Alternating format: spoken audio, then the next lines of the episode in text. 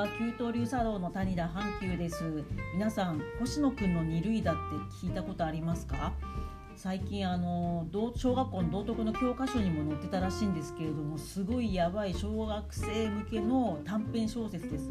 あの青空文庫とかであの無料で読めるしまあまああの5分ぐらいで読めちゃう本当短い小説なんですけれどもものすごい内容がモヤモヤするもうサラリーマンであれば全員もやるっていうすごい内容でまああんまり言っちゃうとネタバレになっちゃうんですけれどもあの中学校の野球部のまあ、今でいうパワハラ監督と,、えー、とその少年たちの揉め事や葛藤みたいな話なんですけれどもなんとですね、まあ、もうこれは本当サラリーマンが聞けばもうあのやべえ上司とあの頑張ってる平社員の戦いみたいに見えます。なんとですねこれを、えー、川田善久さんにサラリーマン狂言としてあの古典をベースにですねこの星野君の二塁打も、えーと、にインスパイアされた形でサラリーマン狂言の新作と,、えーと、九刀流茶道のまあ、ほぼ数年ぶりあのリアル茶会を京都でやりまして、まあ、それを全国の皆さんにも配信でお届けしようと思っております。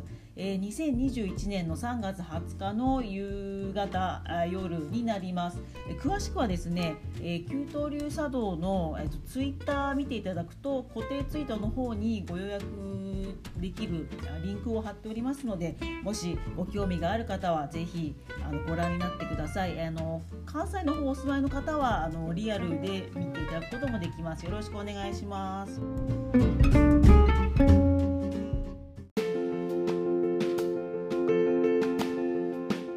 始めます。はい、よろしくお願いします。はい、九刀流茶道プレゼンツ、サラリーマンの傷を癒す日本文化、オフィス諸業無常、よろしくお願いします。はい、えー、シェイクスピアの言葉に他人もまた同じ悲しみに悩んでいると思えば、心の傷は癒されなくても気は楽になるという言葉があるそうです。この番組は歴史上の有名な人物も自分と同じ悩みを抱えている。そんな事情を知りなんだ家康も私と同じで詫びてるじゃんってノリで傷を癒すのがテーマです。ちなみにこのシェイクスピアの言葉は真山智之さんの企業として見た戦国大名という本から、えっと、頂戴しております。はい。私、改めまして、九刀流茶道の谷田阪急と申します。九刀流茶道というのはオフィスの給湯室で抹茶を立てる団体です。利休の時代、秀吉や信長が戦場で茶会をしていたエピソードから、自分がサラリーマンで戦いの場であるオフィスで抹茶を飲んでおります。そして今日もあ豪華ゲストがいらっしゃっております。自己紹介をお願いします。はい。はい。なりわいの伊藤博と申します。よろしくお願いします。よろしくお願いします。なんと本が出るお書きになった本が発売されるということで、はい、おめでたいいつでしょうか？えー、4冊目の本で単著としては2冊目になるんですけど「居所を作る」という本が3月の上旬に発売されます。2021年3月上旬に、はい、気になる名前ですね。居所とはどういう意味なんでしょうか？あの僕今って結構やばい時代というか思うんですけど、あ、はい、サブタイトルが乱世で正気を失わないための暮らし方という もう私とか完全に正気は失ってます。はいはいはい。はい、もちろんです。まともです。まともであることを維持するためにはどういうこう生活環境を整えたらいいんやっていうそういう話をですねまとめてなるほどなるほどなるほど、はい、だからまあそのねパワハラ上司の下でずっと残業してるとかまあ、そういう人が少しでもあの明るい未来になるように。やられないようにやられないようにという、はい、いろいろヒントが書かれているということで、めでたい。ね、買います。よろしくお願いします。サインの方お願いします。ありがとうございます。はい、ではですね、今日はその、はい、その伊藤さんやキュートイルのメンバーとみんなで行ってきた、えっ、ー、と、箱根にある巨大美術館。マジで巨大でした。東アジアのすごい骨董品がいっぱいある岡田美術館についてレポをします。よろしくお願いします。よろしくお願いします。なんか自分は岡田美術館自体も知らなかった、まあ、2010年代にあの実はできていた美術館ということでで伊藤さんが教えてくれましてみんなで行こうぜと言って行ったんですけどどんなきっかけでこの美術館伊藤さんはそうそうそう。はい。知ったんですかね？はい。まあ、そもそも今やってる企画展が、はい。あの、伊藤若、まあ、皆さんご存知の伊藤若冲を中心にした、はいはい。あの、企画展で、うんうんうんうん。これが僕は伊藤なんですけど、はい面白くて、はい伊藤さんは1000円引きで若冲さんが半額で、伊藤若冲さんだったら無料でいけるっていう 触れ込みなんですよ。爆笑ですね。あ、じゃあそれ気になって、あ、俺伊藤だし、生きてえなみたいな。割引になるし、まあ、結構出てる作品も そうですね。うんうんうんそうなんか印うん。象深いポスターで、はいはいはいすごいカはい。ラフルなクジャクの絵とはい。水墨画でなんかカラスっぽい鳥が落ちてきてるみたいなああ。その作品がそポスターになっててうなるほど。なんかちょっと今までと違う切り口の若冲がなるほど見ね。れるんちゃうかそのっていう。幅広い伊藤若冲が見れるし、俺1000円引きだし、行くしかないみたいな。そうそう。まあ、あそこがね、はいまあ、あとなんか光林王居宗白とともにという。ああ、その江戸時代のね、スーパースターそうそう。絵をま描く。あ、まだあの、谷田はいことがはい。結構興味を持ってた曽我翔白さんはい。最近、そうなんですよね。超マッドサイエンティストみたいな、ものすごい変な絵を描く。なんか、江戸時代の漫画太郎先生みたいな。まあ、あの、もう申し訳ないです。素人だとしてはそういうファンなんですけど、そう、それ、小白も出るし、若冲もかっこいいし、まあ、伊藤さんが1000円引きなら行くかということで、そうお供して、はい、そうですね、行ってまいりました。で、あれなんですよね。さらに伊藤さんは、その岡田美術館の岡田という名前にピンと来てたんですよね。そうだ箱根に岡田美術館ってあってなんかあのああって熱海の方に MOA 美術館って岡田はいはい。さんっていう人がまた、作った、まあ、これもまたどでかい美術館がすごいですね。国宝を持はい。ってたり、リンパのはいはい。そうですねて。たりするあるあるるあるあるある。はいだからは岡田美術館ってあるなってどっかで見かけてあい。うんうんうん。なんか文館が箱根にもあるんやなってまあ多分ちょっと近いですよ、ね、まあ確かにほぼそういうイメージですね。うんうんうんうんうん。すごい昔からある風なあのロゴデザインとかで確かに確かに普通毛筆でね結構あのオーセンティックというかな感じでしたねチラシとか見ても。これはまたなるほど英語持ってるんちゃうかと思はいはいはいはいはい。はいはいはいはい。で、まあ、か勘違いして MOA 美術館の文館だと思って行ったら違ったんですよね。そうなんですよ 全然違うなんと、なんとですね、その岡田さんは、えーなんとパチンコ王そうでしたはい、あの、ね。まあ、あの、ちゃんと、なんか、まあ、正式というか、あの、クーリエジャポンとか、あの、記事がネット上で見つかりまして、そのパチスロ、パチンコのや周辺機器の開発で、ものすごい財を成したパチンコ王の岡田さんが、えーまあ、テーマとしては日本と東洋、まあ、まあ、韓国、えー朝鮮、中国、日本が主ですかね。のあの美術品や、まあ、考古学系だから縄文土器などもあの文化財を集めた施設だよということで。でもともとが、まあ、明治時代にその箱根にあった巨大なあの欧米人向けのホテルだった開花亭の跡地を買い取ってそこにバーンと作ったということで。そう違よ。う岡田さんや違う岡田さんだけど同じぐらいのでかかったといや、すげえでかかったですね。その、最初、あの、伊藤さんって名前だったら1000円引きっていうので、え、そしたらもうほぼタダじゃねえのって思って、普通まあ日本ってすごい物価が、物価が安いので、なんかね、アメリカの美術館とかは、どこもかしこも日本円すると3000円とかの入場料多いんですけど、大体まあ1500円とかが多いじゃないですか、日本デフレ。なのに、1000円引きっつったらもう200円とかじゃねえのと思ったら、入場料が2800円ぐらいかな。まあまあねしますねそうそうそう。で、グググるとやっぱ日本人ってケチだから、そういうケチがついてるコメントとか載ってるんですよ。なんか、パチ、そう、パチンコの方がお作りになったにしては高えって書いてあって、私もまあ2000円台はそ結構高いかなと思いきや全然でしたよね。めちゃくちゃ量が多いんだ。広いし。そうなんですよねあの、まあ、よく、まあ、お茶好きな人が行きがち、行きがちってか、い行く、例えば青山にある根津美術館とか、まあ、1500円ぐらいだけど、あれのやっぱほんと4、5倍の量が展示されてるので、2800円も安いぞというぐらいそうなんで。すよだから伊藤さんって名前で1,000円引き伊藤若冲っていう本当本名だったらもうタダで入れるっていうのはやっぱそのパチンコ岡田さんのあの粋な計らいというか安いよね。あれで2800円逆に安いよね、うん、すごかった。すごい量でした。ねえ。まだ半分いってないみたいな感じね。あそうそうそうそう。途中からもう疲れ果てたりとかねいろいろしましたそうそうそう。若冲の回が4回かなんかでそこの前の1回から3回がまずすごすぎてもう若冲見る時間ねえんじゃねえかみたいな感じになるという感じ。そうなんですよ。ね一日あそこ行けばもう終わってしまうというか。いや本当本当あのねもうそのねまあ、アベックとかで行くんだったらもう一日潰してもいいぐらいですあのねカフェとか足湯もあるから一回そこで休んで、ね、もう夜までいるも行けるぐらいすごかったですね。でなんかね内容もすごいなんかなんかまあその根津美術館とかそのなんだろうな、まあ、都都内だとその、まあ、明治時代とかから昭和初期までの財閥とかの社長が自分社長一人で好みで買った茶道具が多いみたいな、うんうん、それが財団法人あ GHQ がねそういう財閥解体しちゃったからその一人の茶人の好みで買ったものを私物からその財団法人で書いて博物、うん、あ美術館にしたとこが都内は多いんでそうするとやっぱその根津さんの好みにまあいい意味で偏ってるその人の人格がにじみ出ている道具が多いんですけど岡田美術館違いましたね。うん、あのねもう本当にそう東アジアの鬼いいものしかも幅広く網羅的に置いてあってね。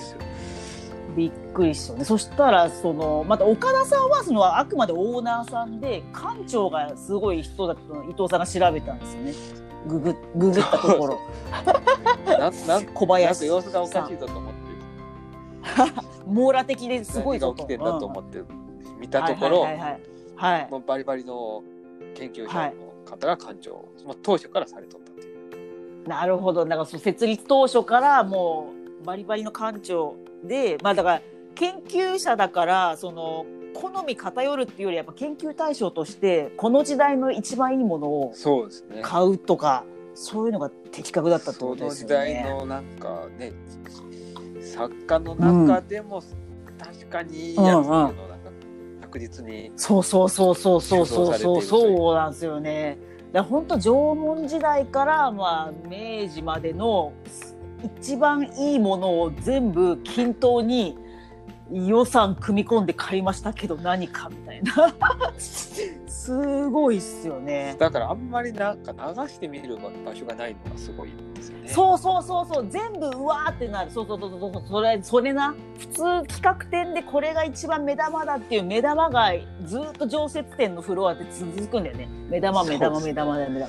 で一個一個に顎外してるとマジあの若冲の企画展に行く前に2時間使うみたいな。そうですね。実際それいやすげえいやめちゃくちゃすごいですね。いやいやだから本当に皆さんも岡田美術館ぜひ行っていただきたいと思うんですけれどもでまあそれで今伊藤君が調べてくれたその館長さんがねバリバリの研究者でいらっしゃったっていうのでまあ腑に落ちたとこもあるんですけどそのキャプションがすごい面白かったんであキャプションその説明あのその展示してるものに大体よくね白いちっちゃい板みたいなので説明が載ってるじゃないですか、はい、それがなんか、まあ、根津美術館とかだと、まあ、もうちょっとエモい感じなんかそう風流な夏の初夏を感じさせる模様とか、はい、そういう描き方のもの、まあ、全部はそうじゃないですけどそういうイメージがあるまあ、根津美術館だけじゃなくてみんなそうなんですけど岡田美術館なんかやっぱねその研究者っぽいというかファクトベースなとこがめちゃくちゃ面白かったですね。それで個人的には1階だか2階の中国のその陶磁器をものすごいあの網羅的に扱ってるフロアで感動初めて知ったんですけどその館長のおかげで。そのだ大体13世紀、まあ、日本だと、まあ、鎌倉から室町ぐらいな、ね、かかるところの宋の時代に焼かれた政治で、えー、両泉洋っていう、まあ、場所、まあ、慶徳鎮みたいな場所で焼かれてたっていう、まあまあよくあの、ね、茶道にでも見える青い政治って呼ばれる、まあ、ちょっとモスグリーンみたいな、はい、すごい綺麗なあの、せあの陶磁器、政治青い字って書くんですけど、まあ、それのコーナーがあっておおおって見てたらキャプションに、まあ、当時、まあ、その宋の時代から明までずっとその作ってた場所であり、まあ、もちろん日本にも輸出されたけどアフリカにも輸出されてたって書いてあってビビりまして。そうなんですよ。アアフリカ。アフリカまで。持 ていったと。いやもうそれがすごい。やっぱもうやっぱ桁違いよね。その中国のその立派な焼き物文化は。マジですげえなっていう。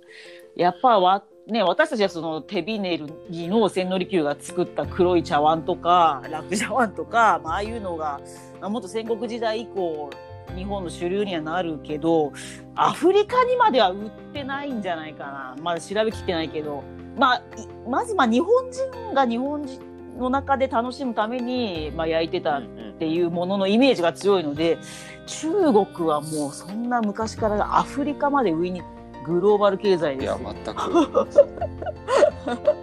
運ぶ能力もねアフリカといや交換したいものもあったということですよね。そういうことですよね。もうそこがもうそもそもすごい。でもそういうキャプションを載せるのはその小林館長のやっぱ味味というか。そうねエモさだけではなくそのね物流とかも含めて書いてるのが、まあ、個人的に一番面白かったですね。やっぱりその小林うんうん正さんってそのまあいあああああああこうも研究者やってで大学の先生やって、で公立美術館のまあ館長されてそれでスカウトされて美術館の館長になられたうわーやっぱ研究者としてもすごい先見の目というかちゃんとしててやっぱ美術、はいはい。すごい作家がいたぞみたいな感じじゃなくて。ここの作家がこういう作品作った時代は一体どういう背景があって何が起きてたのかああでもそうかも。そこまでやっぱり着目するっていうそうですね。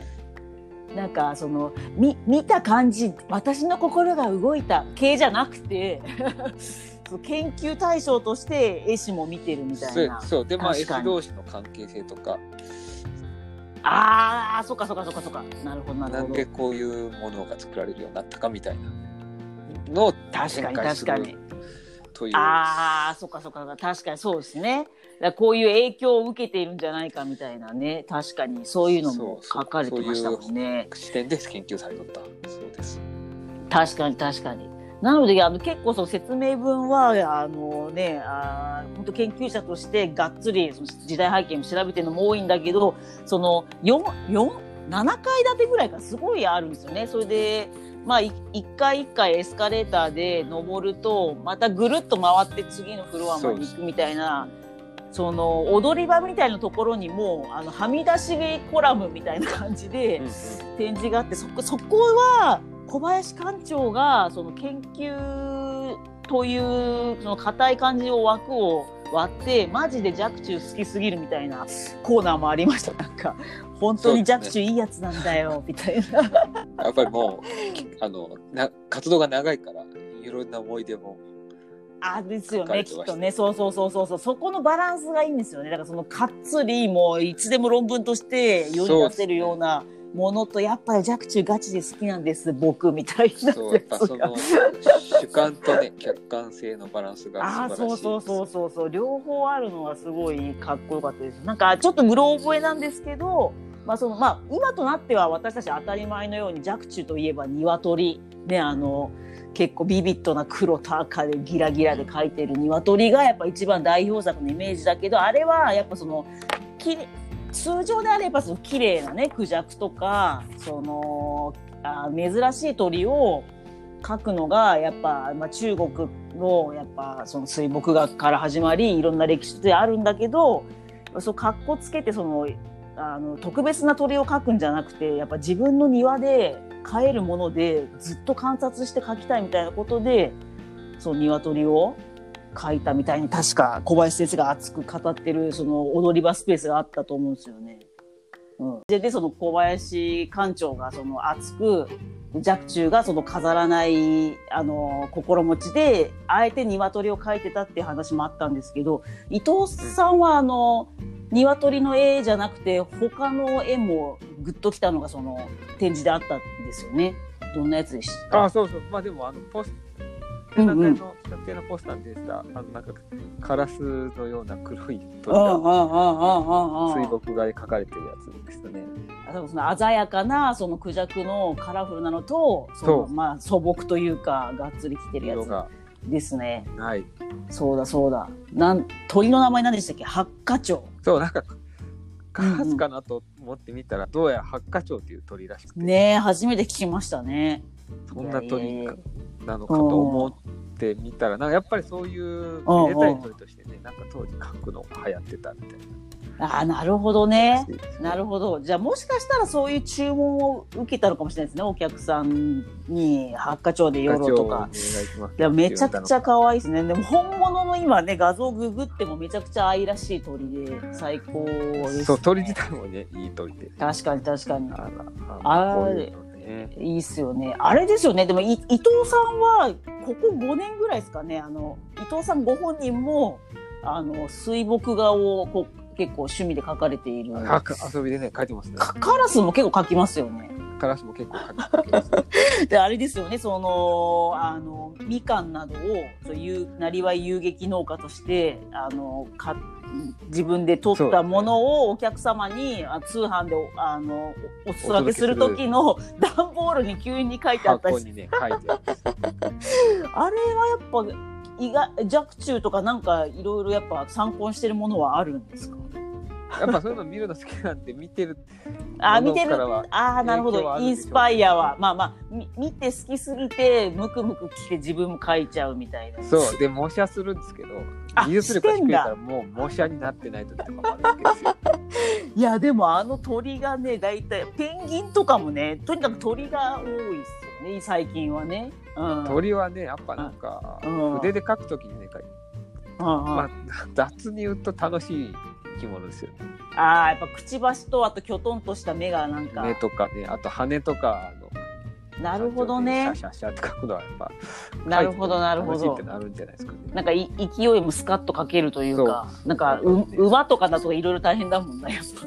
馬はね実際難しいものがあるかもしれないです、ね、なるほど通りなのでねまたあの季節が来れば伊藤さんがねいろいろ収穫したお裾分けの果物を皆さんもし購入したら段ボールに。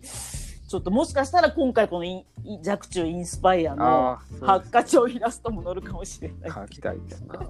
すごいですよね。あのすごいモヒソフトモヒカンみたいになってんだよね。鼻の上の毛が おもろいねこの鳥。八花鳥ね。いや不思議ですね。ねでこの水墨画のまあ皆さん見に行っていただいた方がいいんですけど、あれ月の絵がうっすら描いてあるんですね。よく見ると。そう。私に至っては気づかなかったという。本物見たのにバカでした。あれ縁縁からちょっと黒くなってなんかまあ染みてるみたいな感じであうん確かに。だから書かない月本体は書いてないですよ、あそうですよね。その。輪郭をはっきり書いてんじゃなくてそのうまくその薄い墨でぼかしてるんですよね。そう。だから私みたいにすぐあのガラスに顔がくっつくぐらいにして近くで見たがる人は気づけないんですよ。そのうっすらした月が。右上かなんかにありましたよね。そうもうちょっと距離を持って全体を見ないとあの月が見えなかったのに自分は見えなかったっていう。いやでもすごいです。から面白いです。聞いてみても面白く寄ってみても、まあ、まさにポスターは寄って顔だけしか映ってないですけど、それも迫力ありよく。いや確かによかったっすね。いやいや大いやほん本当よかったですね。なので皆さんもねあの、まあ、東京の人とかだったら、まあ、新幹線わざわざ使わなくても小田急線とかを乗りまく乗り換えまくれば行けますんで箱根。1000円2000円で、まあまあまあ車があればね車で行かれても全然いいと思うんですけどという感じですね。皆さんぜひあの岡田美術館行ってみていただけたらと思います。おすすめです、おすすめですね。ですね。でまあ、注意点はね、うん、うんうん。岡田美術館の後にどっか欲張って行こうって計画しても行く気なくなる 疲れるからねうんうん、なんかね確かに。この後もう一個美術館行ってもなんかちょっと、ね、余分な感じがそうだね。それはもったいないね。なんかうやむやになっちゃうせっかくいろんなもの詰め込んでるから。まあだからまあもうその日は岡田美術館メインだっていうとそうですね。散歩して。散歩して甘味でも食べて純喫茶でコーヒーでも飲むかぐらいにし詰め込むと死ぬからね。そうですね。そこはお気をつけいただければと思います。はい。で、まあ、2021年3月28日まで、その、特別展として、その若冲と、その、小白とかの江戸時代の絵師の特集はあるようなので、もしまあそこをピンポイントで行きたい伊藤さん、名字に伊藤さんの人、あの、1000円引きなんで行っておいてください。はい。ですね。ぜひおすすめです。ありがとうございます。では、あの、はい、ぜひぜひです。じゃあエンディングに行こうかと思うんですけど、伊藤さん何かそのお知らせ事はありますでしょうか？改めて。おし改めて、はい。あの、3月10日予定で居所を作るって、はいはいタイトルが、乱世でおー正気を失わない暮らし方ということで。だ今はみみど今は乱れている世の中に今乱世なんですね私。まあ、乱れてますよね。大変ですよ。まあそうですね。まあ確かに資本主義の限界がいよいよ来て、ちょっと分かりやすいけどコロナ来て、もうやばいね。もうき毎年なんかもう、そうだね。で気温上昇して、まあすごい大雨降って台風が来てみたいなね。乱世でした。やれ AI で仕事がなくなるとか。やばいまあいろいろ言う。ひどい。もうひどい目に遭っているので、まあそこで正気を保つコツがあるというた。くさんのコツが。だからもうまさにね、こういう美術館にはい。行って、はい。一日過ごすっていうのもその工夫の一つやと思います。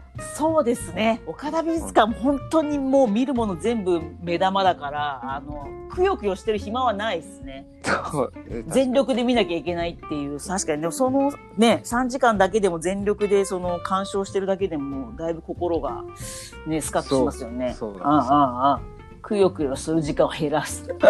そういうね、いろんなこう技があるんで、その技をたなるべくたくさんの種類を考えてなるほど、なるほど、たなるほど。それを居所を作るを読めば、まあ、美術館以外にもいろいろあるく、さん、はい、載ってるという。あるっちゃうかっていうのを提案しました。わかりました。じゃあ皆さんであの買って、あの、ま、ま、まあね、あまあ、感想は伊藤さんに直接お送りした方がいいとは思うんですけど、もしこっちに送ってもらっても、い伊藤さんにも渡します。あありがとうございます。はい。というわけで皆さん、居所を作る、ぜひ、あの、お買い求めください。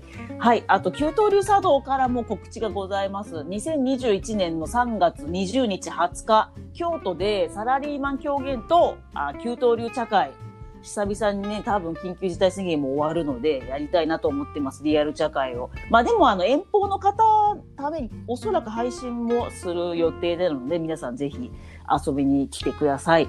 で、まあ、給湯流茶道のツイッターとかインスタがありますので、まあ、給湯室の給湯に流れるで検索していただいて、まあ、そこに、あの、ご予約方法などは出ますし、まあ、よくわかんない場合は直接 DM を送っていただければ、もうそっちにご返信して、お申し込み方法などもお伝えできますので、お気軽にお問い合わせください。はい。で、あと、ま、他にもね、番組の感想や取り上げてほしいことなども募集しております。えー、ツイッターやってらっしゃる方は、ハッシュタグオフィス商業無常でっていうのをつけて投稿していただけたら、あの、見に行きます。あと、まあ、メールでも受け付けておりまして、オフィス商業無常 at gmail.com。オフィスは小文字の英語で OFFICE。商業無常も小文字で、えっ、と、頭文字だけで SGMJ になっております。はい。では今日はここまでとさせていただきます。伊藤さんありがとうございました。ありがとうございました。はい。では、給湯流茶道プレゼンツサラリーマンの傷を癒す日本文化ラジオオフィス諸行無常でした。ありがとうございました。失礼いたします。失礼します。はーい。